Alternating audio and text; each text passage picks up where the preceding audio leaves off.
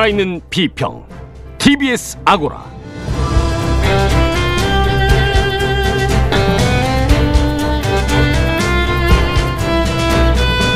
안녕하세요. TBS 아고라 송윤주입니다. 주마가평은 총선으로 이야기 이어가고 있습니다. 총선이 이제 열흘 정도 남았는데요. 언론들의 여론조사 보도 본격적으로 쏟아지고 있습니다. 그런데 여론조사 결과 믿을만한가요? 오늘은 여론조사 관련된 주요 이슈들 따져보고요. 언론의 여론조사 보도에서 유의할 점도 알아보겠습니다.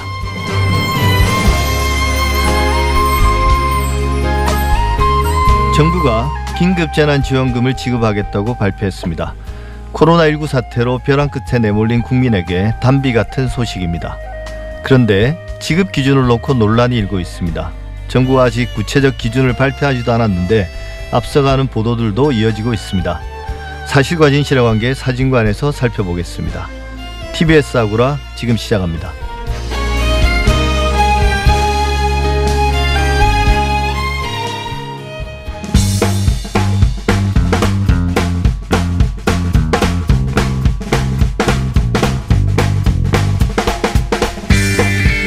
이 주말에 다시 돌아왔습니다. 미디어 브리핑 시작하겠습니다. 금준경 미디어 오늘 기자 어서 오십시오. 안녕하세요. 예, 오늘 첫 소식은 TV조선과 채널A의 재승인 보류 이것부터 시작해 볼까요? 네, 어, 방송사는 재승인 심사라는 걸 봤는데요.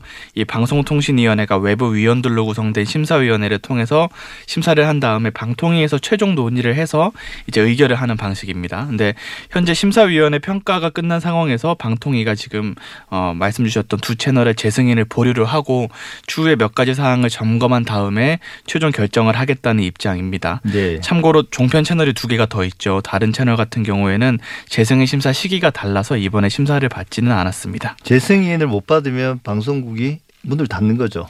네, 원칙적으로는 그렇습니다. 예, 예. 근데 두 채널의 총점은 합격 점수였지만 네. 650점을 다 넘겼으니까요. 네, 근데 TV조선의 경우는 중점 심사 사항에서 꽈락 그러니까 최저 기준 점수를 못 받은 거죠. 네 맞습니다. 종편의 심사 합격 기준이 크게 두 가지인데요. 우선 1000점 만점에 650점을 넘겨야 합니다. 예. 그리고 이 중에서도 중점 심사 사항에서 절반 이상의 점수를 받아야만 통과가 가능한데요. TV조선과 채널A는 총점 1000점 가운데 각각 653.39점, 662.95점을 획득해서 일단은 턱걸이로 총점에는 붙었는데 TV조선 같은 경우에는 중점 심사 사항 중에서 방송의 공적 책임에 대한 평가 점수가 210점 만점에 104.15점에 예. 그쳤습니다. 과락을 받은 거죠. 그래서 이렇게 미달됐다고 볼 수 있고요. 채널A의 경우에는 과락은 없긴 했지만 턱걸이로 통과한 정도라고 볼 수 있을 것 같고 방통위는 최종 재승인을 이제 확인하기 전에 두 채널에 대해서 방송의 공적 책임, 공정성, 평성, 보도 독립성 강화 등을 위한 계획을 확인한 후에 승인 여부를 결정하겠다고 합니다. TV조선의 경우에는 이제 점수 미달됐기 때문에 청문회를 여는데요. 4월 10일에 청문회를 열어서 어, 구체적인 사항을 보고 받겠다고 합니다. 예, 두 채널 다 이제 보류이긴 하지만 그 TV조선은 네. 이게 재승인 취소도 가능한 상황인데 네. 제가 뭐 그 개인적으로 바란다는 이야기는 아니고요. 네. 이게 두 번째잖아요. 두번 그렇죠. 연속. 네. 예. 지난번에도 이제 탈락점 지난번에 총점이 650점에 미치지 못했는데 맞습니다. 조건부로 재승인해 주지 않았습니까? 네, 맞습니다. 그래서 이제 심사의 실효성 얘기도 같이 다뤄볼 예. 수밖에 없는데요. TV조선 같은 경우에는 방통위는 세 가지 판단을 할 수 있습니다. 재승인 취소, 조건부 재승인, 조건 없이 재승인 세 가지인데 현실적으로는 굳이 이제 다들 경험을 하셨기 때문에 아시지만 조건부 재승인 가능성이 상당히 높습니다. TV조선 측에서 지금 청문회에 상당한 준비를 하고 있고요. 적극적으로 개선 의지를 밝힐 가능성이 높습니다.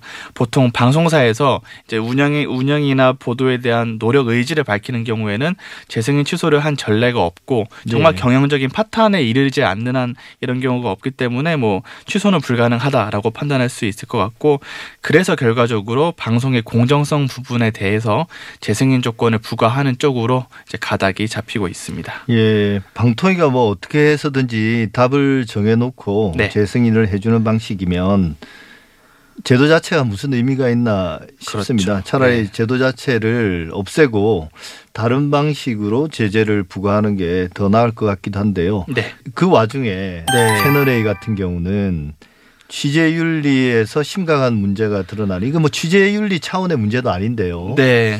뭐 이게 정치 공작이라고 해야 될까요? 그 음. 정도 사건이 지금 며칠째 계속 보도되고 있지 않습니까? 맞습니다. 채널A의 법조팀의 한 기자가 윤석열 검찰총장의 측근 검사장과 자신의 친분을 내세우면서 유시민 노무현재단 이사장의 비위를 캐내려고 한 정황이 드러났습니다. MBC가 보도를 했는데 이 보도에 따르면 채널A 기자는 이제 지금 불법 투자 혐의로 수감 중인 이철 어, 전 신라젠 대주주가 있습니다. 이분한테 접근을 해서 유시민 노무현 재단 이사장을 칠 수 있는 정보를 달라고 네. 요구를 했고요. 유시민 이사장이 신라젠과 특수관계지 않냐 이런 소문이 있었던 상황이라서 취재를 했던 것 같은데 이 기자는 자신이 윤석열 총장 측근 검사장과 친분이 있다고 강조를 하고 그 근거로 검사장과 자기가 나눈 대화 녹취록을 보여주기도 했습니다. 그러면서 이제 검찰이 당신의 가족 재산까지 먼지 하나 털어서 모두 빼앗을 가능성이 있다.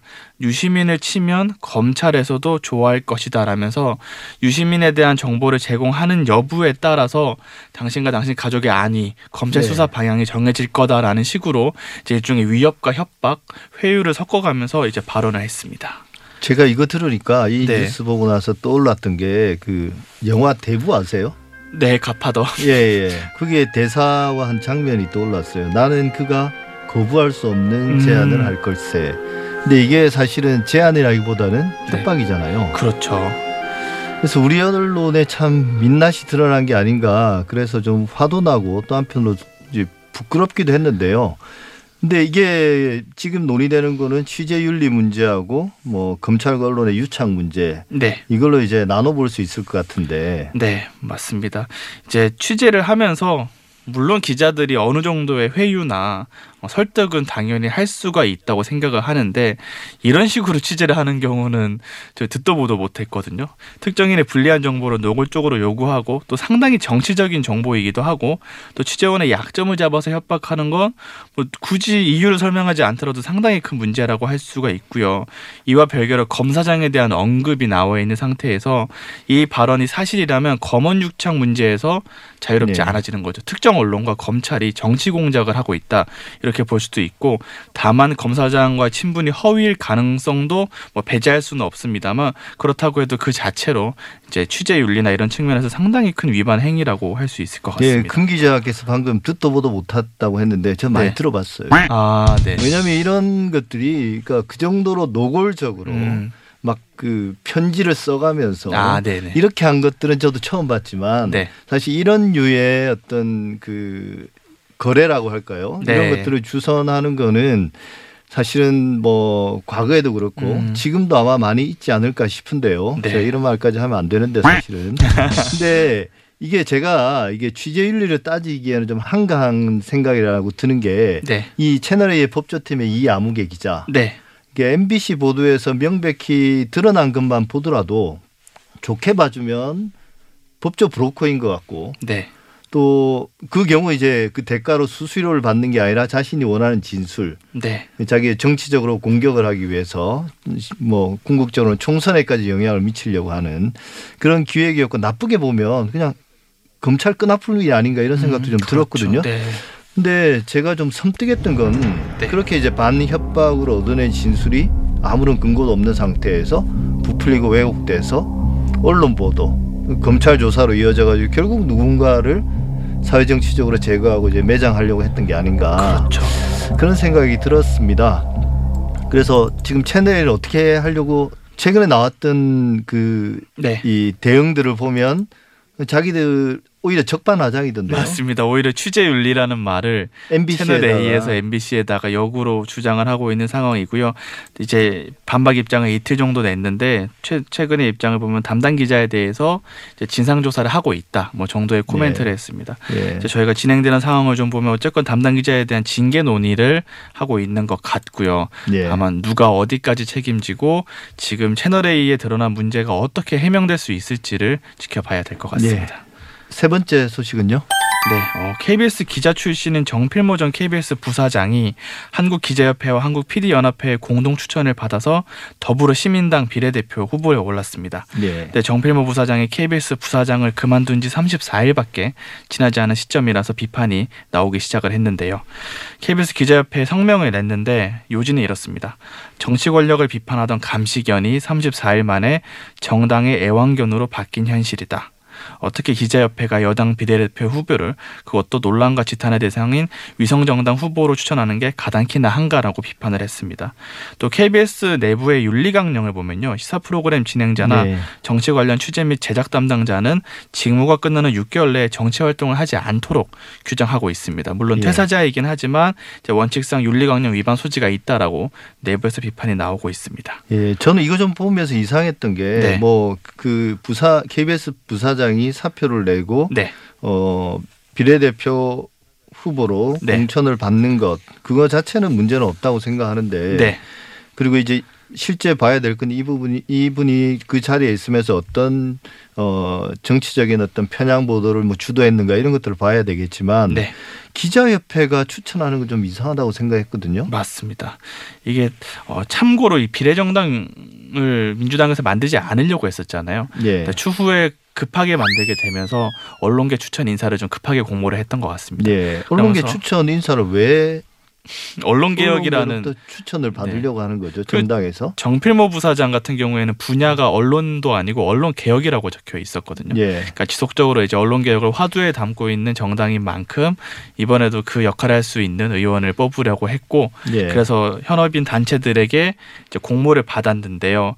그 단체가 기자협회, 언론노조, 네. PD연합회 공동 추천을 받기로 했습니다. 예. 언론노조 같은 경우에는 이제 위성 정당이 갖고 있는 비판 소지가 있고 특정 정당의 후보를 추천하는 건 부적절하다고 판단해서 철회를 했고 기자협회와 PD연합회에서 정필모 부사장을 공동으로 추천했던 상황입니다. 예. 미디어 브리핑 오늘은 여기서 마무리하겠습니다. 금준경 기자였습니다. 네, 감사합니다.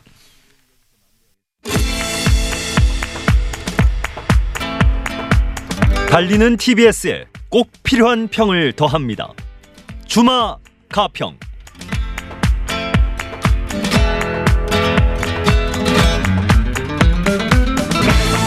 주마가평 총선 이야기 이어가고 있는데요.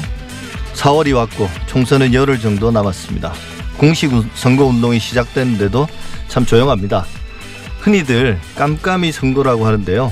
사실은 지난 4년간 다 보여줬고 봐왔습니다. 유권자들도 보름 정도 보고 또 들은 것으로 판단하지는 않을 겁니다. 그래서 아마도 공약보다는 선거 판세에 더 관심이 가는 것인지도 모르겠습니다. 지난 시간에 선거 보도를 읽는, 읽는 첫 번째 키워드로 중도층 다뤘는데요. 오늘은 두 번째로 여론조사에 대해 자세히 알아보고자 합니다. 고재열 시사인 기자, 윤희용 오피니언 라이브 여론분석 센터장 두 분과 함께합니다. 어서 오십시오. 네, 안녕하십니까. 예. 윤희용 센터장께서 요즘 제일 바쁘신 분일 텐데요. 뭐 근데 그만큼 또 여론조사에 대한 비판도 많고 불신도 많고 예. 그 고충도 있는 편입니다. 예. 그 뭐 여론조사 결과가 사실은 판세를 분석하고 또 결과를 예측하는데 유용한 유용하다기보다 거의 유일한 자료 아닌가요? 객관적 자료로. 네. 예. 또, 또 유권자들의 직감이란 것도 있죠. 예, 예. 근데 뭐 그거야 뭐 말하는 사람마다 다 다르니까. 예. 근데 막상 선거 결과를 보면 이게 뒤집어지는 경우가 참 많은 것 같아요. 그 대표적인 사례가 어떤 게 있나요? 뭐 저희들도 많이 들었습니다만. 예, 뭐 지난번 20대 총선에서 종로에 이제 정세균 후보와 오세훈 후보의 네. 대결도 선거 전까지 뭐 직전까지 오세훈 후보가 앞서 있던 것이 월등히 앞서 있었는데 결과는 뭐 그렇지 않았고요. 예. 2010년 지방선거에서도 실제 여론조사에서 특정 후보가 앞서 있었지만 결과는 뒤바뀌거나 아니면 아주 접전으로 나온 곳들이 많이 있어서 예. 선거가 끝나고 나면 패배한 정당이 있지 않습니까? 예. 근데 항상 이제 어, 연이어서 붙는 것이 아, 여론조사도 패배했다. 뭐 이렇게 나오는 경우들이 많이 있었죠. 예. 근데 뭐 지금은 그런 경험들 때문에 좀 조심하고 있을 거고 또 어, 여러 가지 여론조사 기법에서도 수정들이 가해졌을 것 같은데 언론 보도도 많이 뭐 달라지긴 한 것 같아요. 근데 지금은 좀 많이 나아졌지만 4년 전 20대 총선까지만 하더라도 지나치게 여론조사를 좀 확정적으로 그렇게 네. 보도하는 경향이 있었던 것 같은데요. 이제 여론조사는 해가 더 갈수록 기법은 발전하지만 또 혼란도 더 커지는 것 같아요. 그러니까 20대 총선에 이제 정세균, 오세훈 이 종로 대결 같은 경우 저 이제 한번 현장에 가서 이렇게 좀 취재를 해봤었거든요. 그랬더니 네.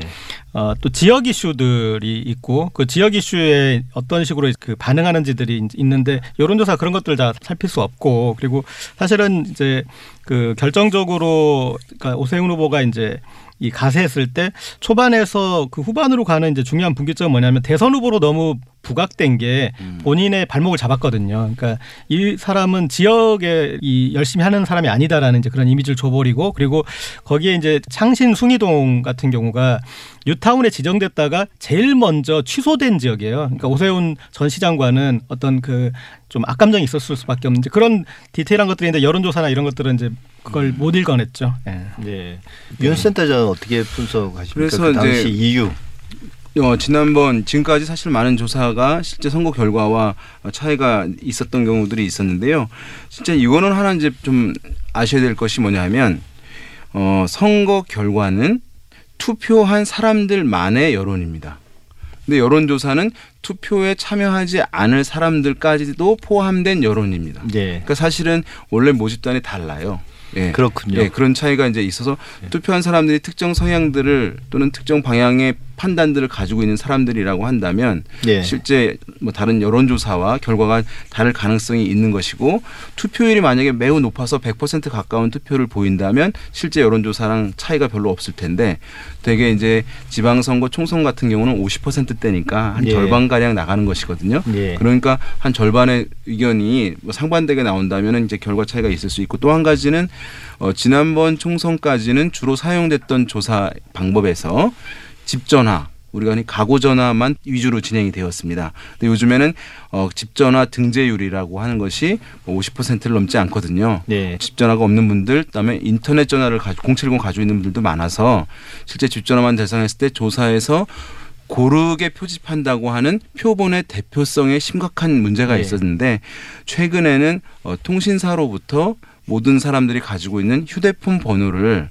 어, 받아서 조사를 하기 때문에 아마 그 표본의 대표성이라는 문제는 이전에 비해서는 좀 상당히 개선된 측면은 있다는 말씀을 드리고 뭐 싶습니다. 전화와 관련해서 나중에 좀 이야기를 해볼 텐데 네. 지난 총선하고 그 이전 총선 같은 경우는 좀 과도기였던 것 같아요. 이렇게 네. 유선 전화와 무선 전화를 어떻게 이제 활용할 것인가 섞을 것인가 네네. 그런 것들에 대한 혼란들이 있었는데 그게 지금은 좀 정리됐죠. 네. 그렇습니다. 예. 근데 이제 같은 시점에 같은 선거구를 상대로 한 여론조사 결과도 상당히 엇갈리게 나오는 경우도 많은 것 같아요. 뭐 오차는 어쩔 수 없이 발생하는 거지만 어 근데 순위가 바뀌거나 그 격차가 너무 큰 경우 그런 경우도 있는 것 같아요. 네.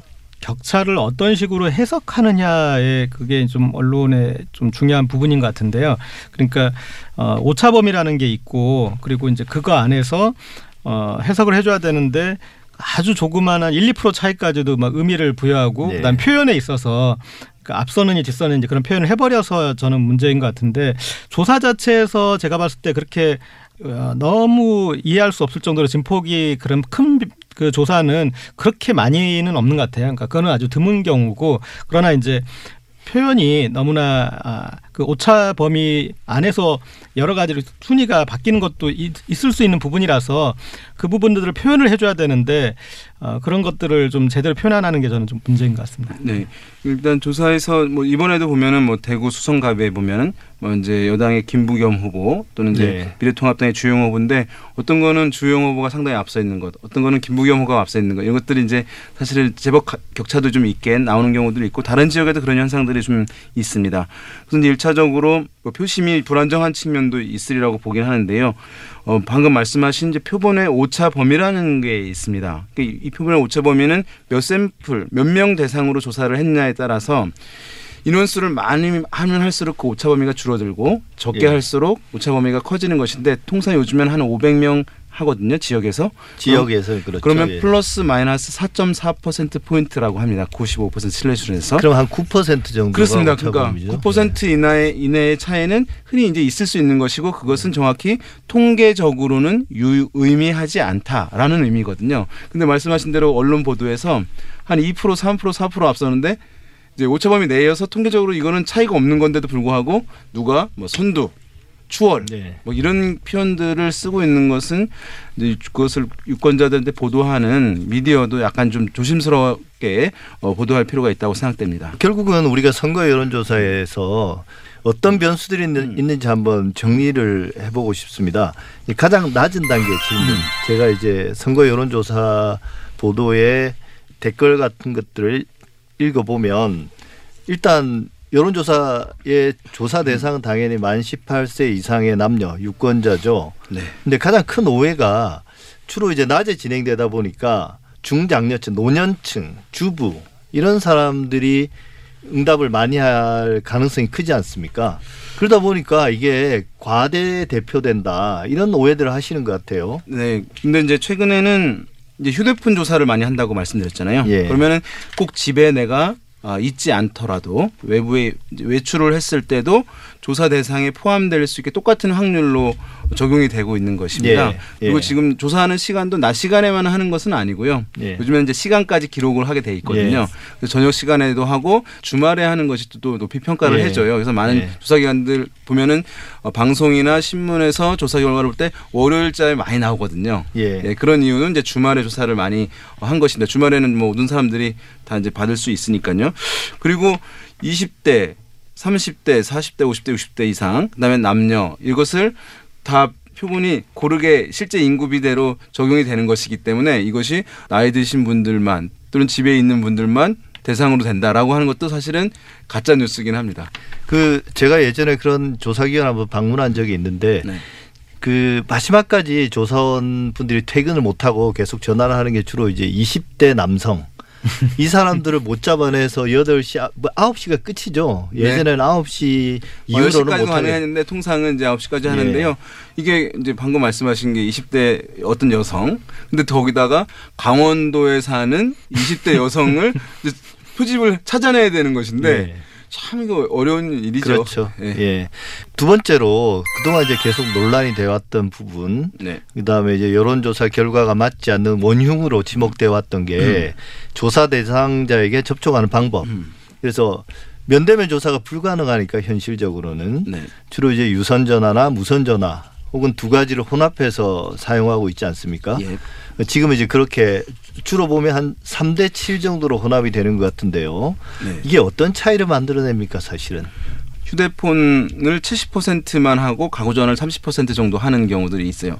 이제 이렇게 하는 이- 이유 중에 하나는 어 고령층에 의외로 휴대폰으로 접근이 또 어려운 분들도 있거든요. 예. 그러면 집 전화로 했을 때 그 부족한 부분들을 이제 뭐 이렇게 보충하는 시스템으로 이제 하고 있고 많은 경우는 또 휴대폰 번호를 100% 하는 경우도 이제 있기는 있습니다. 이제 시간이 많이 소요가 되는 것이죠. 네. 그런데 집 전화가 많이 포함이 되게 되면 조사 업계에서는 통상적으로 약간 보수적 성향이 이제 좀 더 드러난다라고 보고는 예. 있습니다. 왜냐하면 집에 계신 분들이니까 아무래도 이제 우리가 어, 외부 활동성이 큰 사람들이 다소간 진보적일 수 있다라고 하는 가설을 얘기할 수 있잖아요. 뭐 예. 검증이 필요한 부분이긴 하지만 그래서 실제로 조사에서 어, 집 전화 비율이 많이 포함될수록 약간 이제 보수 정당 지지율이라든가 보수 후보 지지율이 높은 경향들이 좀 확인되고 있습니다. 예, 그래서 과거에 보수 일간지들이 하는 여론조사는 100% 유선전화 조사가 제법 있었던 것 같아요.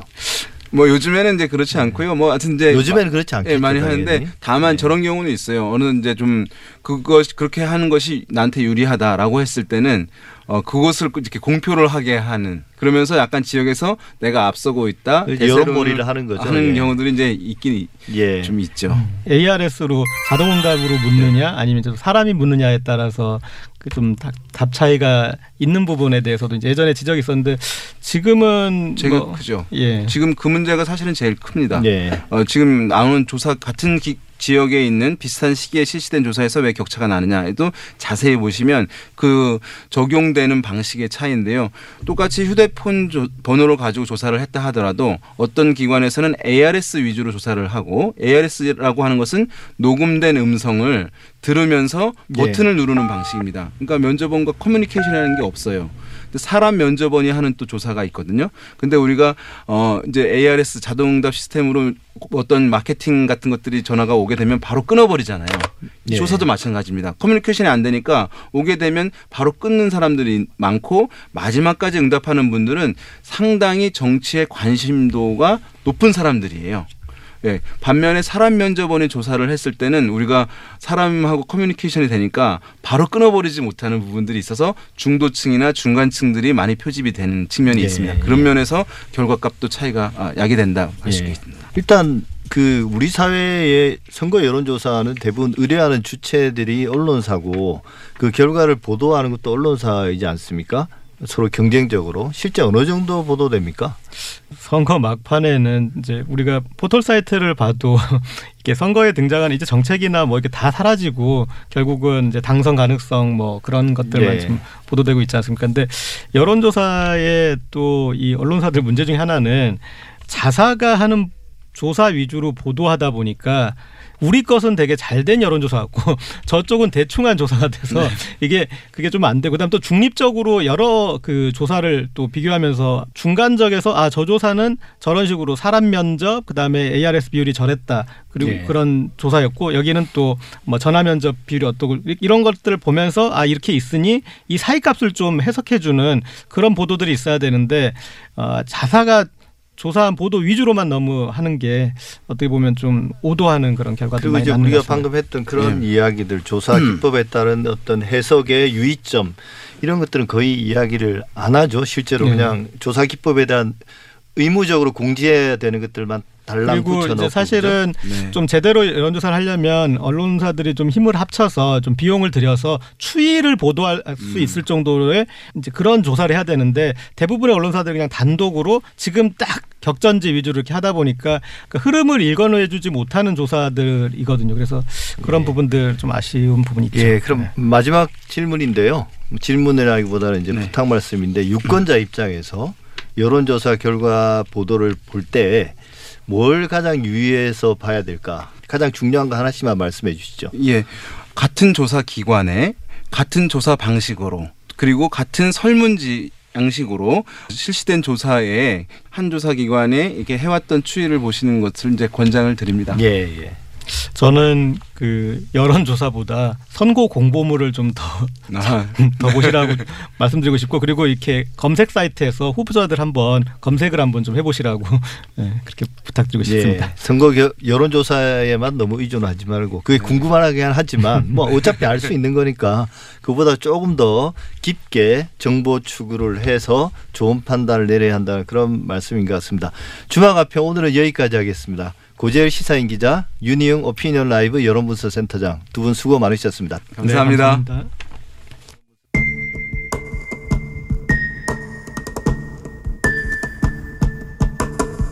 방금 들어온 속보 검찰이 구속영장을 에 네, 청구했다는 경찰 소식이 수사가 속도를 내고. 있는데요.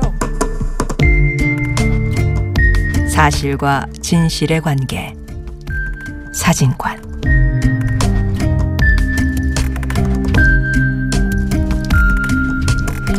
보도가 놓친 뉴스의 맥락을 짚어보는 사실과 진실의 관계 사진관. 정부가 코로나19 감염증 확산으로 인한 경제 위기에 대응하기 위해 최근 긴급 재난지원금 계획을 발표했습니다. 소득 하위 70% 가구에 대해 100만 원을 지급하겠다고 말했습니다. 이보다 앞서 재난 기본소득을 지원하겠다는 일부 지자체도 있었기 때문에 구체적인 지급 기준은 어떻게 될지 중복이 되는 경우는 어떻게 되는지 궁금해하시는 분들이 많습니다. 오늘은 이 사안을 한번 다뤄보겠습니다. 이왕재 나라살림연구소 부소장 나오셨습니다. 어서 오십시오. 네, 반갑습니다. 일단 긴급 재난 지원금을 지급하겠다는 정부 발표 여기에 대해서 지금 여론 반응은 어떻습니까? 일단 크게 환영하는 분위기입니다. 지난 31일에 여론조사 결과에 의하면 60% 이상이 긍정적인 반응을 보이고 있습니다. 정확한 이름은 긴급재난지원금인데요. 초기에는 이제 재난기본소득이라고 불렸죠. 그 초기에 비하면 지원의 필요성에 동의하는 여론은 높아진 것 같습니다. 하지만 일부 여러 뭐 언론은 여전히 뭐 정치권도 그렇고요. 긴급재난지원금이 뭐 포퓰리즘이다, 현금 살포다, 총선 앞둔 매표행위다 이런 말도 있었고 또 현실적으로 별 효과가 없을 것이다. 돈을 줘도 쓰지 못할 것이다. 이런 의견도 만만치 않습니다. 이런 여론에 대해서는 어떻게 평가할 수 있을까요? 지금 아무래도 총선이 진행 중에 있는 상황이라서 어, 이것에 대한 정치적 이해관계를 둘러싼 논, 논쟁이 좀 있는 것 같은데요. 예. 우리가 좀 살펴봐야 할 건 이것이 정치적으로 어떤 것이냐라기보다는 도대체 지금 국민들이 처해져 있는 경제적 어려움, 살림살이의 어려움에 어떤 대책을 정부가 내놔야 할 예. 거냐 이런 관점에서 바라볼 필요가 있다고 생각합니다. 절대 다수가 어렵지 않습니까? 코로나 19 사태로 촉발되는 경제 위기 또는 살림살이의 위기는 기존의 금융 위기하고는 성격을 달리합니다. 어, 일부 산업이나 일부 기업의 위기가 아니라 국민 전체가 단기간이 아닌 장기간 동안 네. 수입 없이 견뎌야 되는 위기이기 때문에 예. 대단히 커다란 구조적 위기를 좀 볼 필요가 있습니다. 예, 사실 뭐 지금도 어렵지만 앞으로 이게 언제 끝날지도 알 수 없는 거고요. 네, 그렇습니다. 그죠? 근데 그렇기 때문에 왜 70%가 아니라 전 국민에게 지급하지 않냐. 사실은 지금 같은 긴급 상황에는 어, 무엇보다도 속도가 중요합니다. 네. 오늘 지급하느냐, 일주일 뒤에 지급하느냐, 한 달 뒤에 지급하느냐에 그렇죠. 따라서 다르기 때문에 가장 빨리 지급할 수 있는 방법을 찾아야 합니다. 그러기 위해서는 지급 조건을 따지기보다는 100% 모든 국민에게 지급하는 방안을 찾는 것이 바람직할 것으로 봅니다. 예, 이거 시간의 문제도 있고 또 이제 그 산정하기 위한 기준에 따라서 선별하기 위한 그 행정 비용 그다음에 거기에 따른 사회적 갈등 이런 게 벌써부터 이제 논란이 되고 있지 않습니까? 그럼에도 불구하고 정부가 70%를 딱 끄는 그 사정은 어떤 게 있나요? 지금까지 이 한국 정부 관료들의 재정 지출의 기본적인 시각이 예. 국민들한테 현금을 지급하면 안 된다. 예. 모든 국민들에게 조건 없이 지급하면 안 된다라고 하는 관념이 아주 강했습니다. 그래서 어떻게 해서든 현금이 아닌 서비스 형태로 그리고 기준을 정해서 어, 지급하는 방식으로 정책 결정을 해왔던 것이 사실입니다. 예. 하지만 이번 경우에는 기준을 정하는 것 자체도 대단히 어렵고 대단히 논란의 소지가 많습니다. 예. 예, 그래서 어, 이것을 이딱 70%까지 지급한다고 하는 것이 일견 보면은 대단히 효율적으로 보이지만 실제 집행 과정에서는 많은 논란이 있을 수밖에 없어 보입니다. 예, 저는 사실 좀 그런 생각도 들었는데요. 그동안 뭐 전 세계적으로 양극화 이야기도 하고 불평등 이야기도 하면서 뭐 1대 9의 사회 혹은 뭐 1대 99의 사회 이런 뭐0.1% 이야기도 하고요. 7대 3의 사회는 아니지 않습니까? 지금이? 예, 그렇습니다. 저희가 사회 안전망 또는 복지 제도를 얘기할 때 사회적 약자 또는 빈곤층이 소수일 것을 전제하고 다수가 예. 그 소수를 부조하는 형태로 설계해 왔습니다. 그래서 그 사람 그 지원하는 대상의 소득이 낮은 것을 입증해야 지급하는 방식이 지금까지의 복지제도였었는데요. 하지만 이번 위기는 일부의 위기가 아니라 대다수의 위기이기 때문에 네. 그런 구분을 하는 것 자체가 상당히 사- 사회적 비용, 정책적, 정치적 비용, 어, 행정적 비용을 높이는 것이라고 볼 수 있습니다. 예. 그리고 이제 뭐 70%를 어떻게든지 제한된 어떤 정부 재원을 가지고 가장 효율적으로 집행하기 위해서 70%에만 지원할 수밖에 없다. 다 나누면 이제 더 줄어들 테, 들 테니까요. 그죠? 근데 그 70%를 선정하는 그 기준이 이제 건보료 납입액이라고 일단 나왔습니다. 네네. 근데 여기에 논란이 많지 않습니까? 아까 말씀하신 것처럼 건보료 납입액이라는 게 직장 가입자, 지역 가입자 서로 다른 기준이니까. 네. 그렇습니다. 그 우리가 건강보험료가 대체로 소득을 가지고 기준하기 때문에 현재 소득을 파악하기에는 어, 유리한 측면이 있는데요. 예. 하지만 직장 가입자는 월 급여가 있으니까 정확하게 나오는데 직장이 없는 지역 가입자는 재산을 보긴 하지만 대체로 이제 소득이 좀 불명확하지 않습니까? 그래서 예.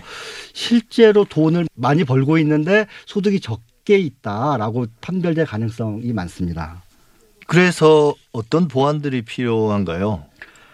예를 들면 이제 어, 정부가 부동산이나 금융자산을 가진 것을 파악을 해서 컷오프를 만들겠다 뭐 이런 얘기도 하고 예. 하고 있습니다만은 근본적으로는 보완을 책을 빨리 마련하기가 좀 어렵지 않겠습니까? 시간이 많이 걸리겠죠. 네네. 네. 예. 근데 이제 아까 말씀하신 것처럼 어, 시급을 다투는 문제인데 네. 이거를 그런 컷오프할 사람들을 골라내는 동안에 실제 흔히 하는 말로 골든타임을 놓치게 될 가능성도 큰 것 같습니다. 사실은.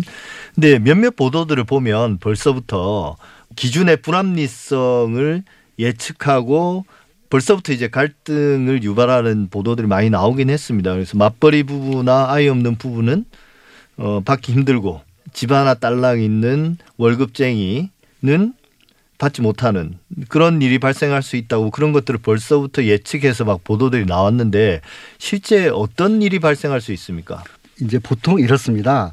이것을 지급받은 사람은 아무 말도 안 씁니다. 예. 하지만 지급받지 못한 사람들은 할 말이 많죠. 예. 그래서 어 여론 또는 저희가 들리는 얘기로 얘기로 감안해 보면 불만이 대단히 많은 것처럼 나타날 수밖에 없을 겁니다. 특히나 어 소득의 기준이 지금 제시된 기준보다 약간 어 넘쳤을 때, 예. 뭐만 원, 오만 원 넘쳤을 때에 대한 대책이 전혀 없습니다. 예. 저희가 과세를 할 때는 그것을 구간을 둬서 그런 편차를 줄이는 방법을 쓰고 있습니다. 여러 구간으로 네네. 나누니까요. 하지만 그죠? 이번 경우에는 뭐 그렇게 나눌 수 있는 성질의 것이 아니기 때문에 집행하는 담당자들도 기준에 맞춰서 다를 수 다를 수밖에 없다. 예. 이렇게 좀 얘기하고 있는 실정입니다.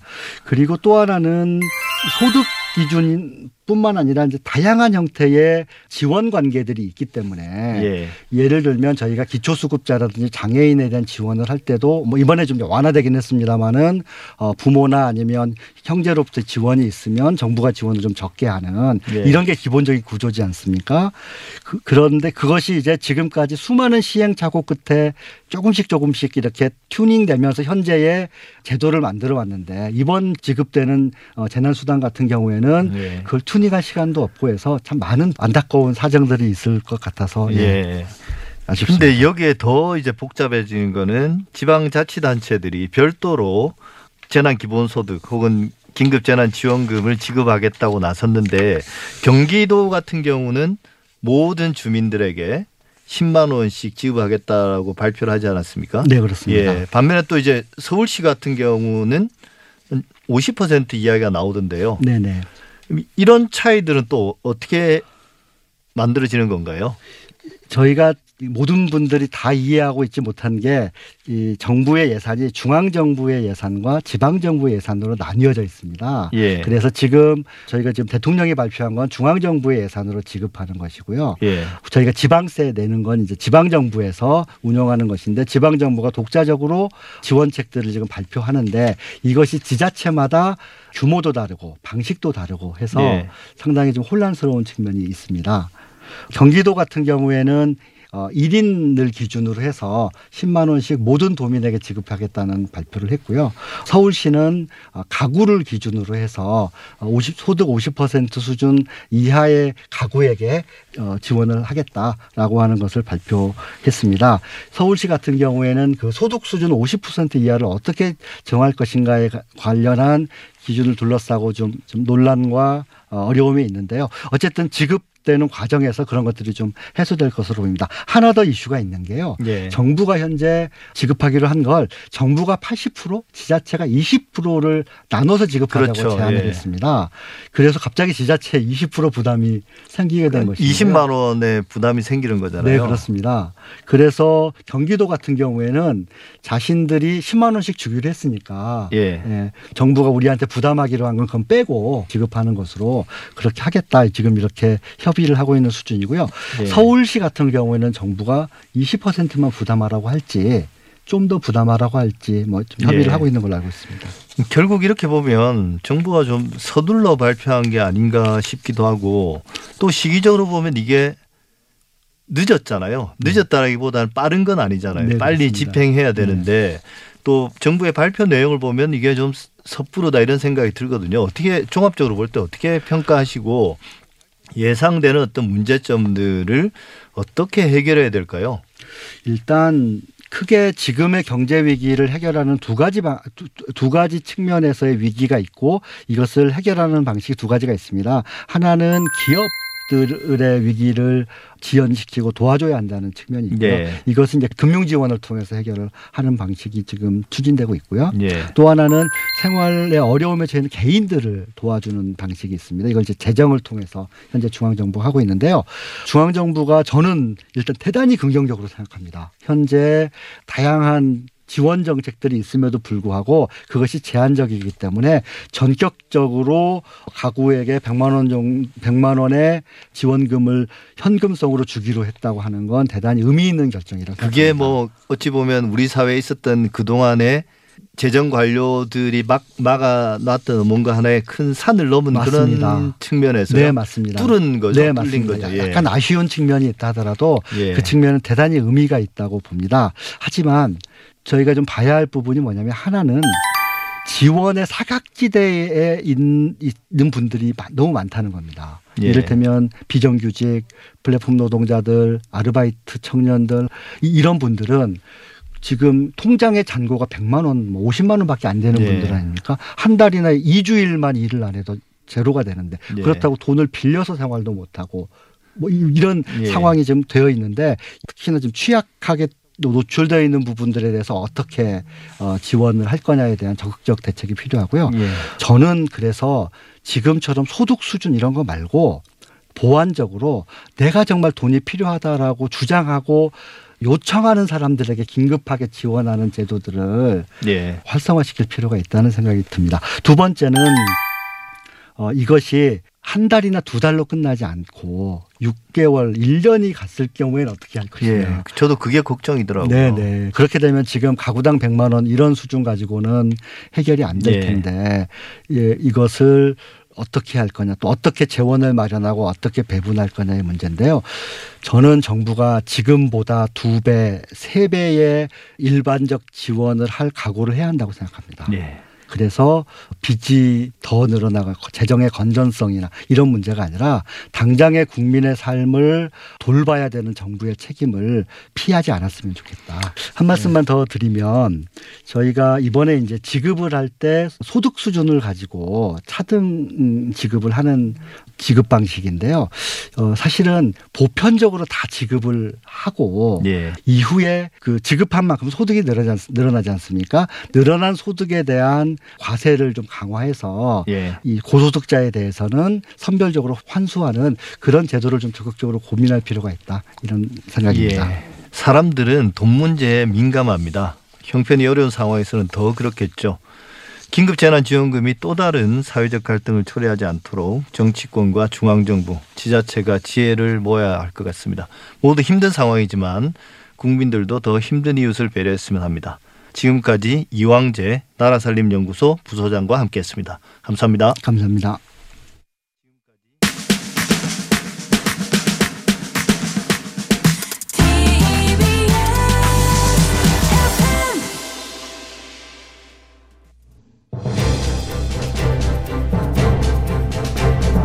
어딜 가나 벚꽃이 만발했습니다. 코로나 바이러스로 전 세계가 움츠려 있는데 계절은 어김없이 가고 또 옵니다.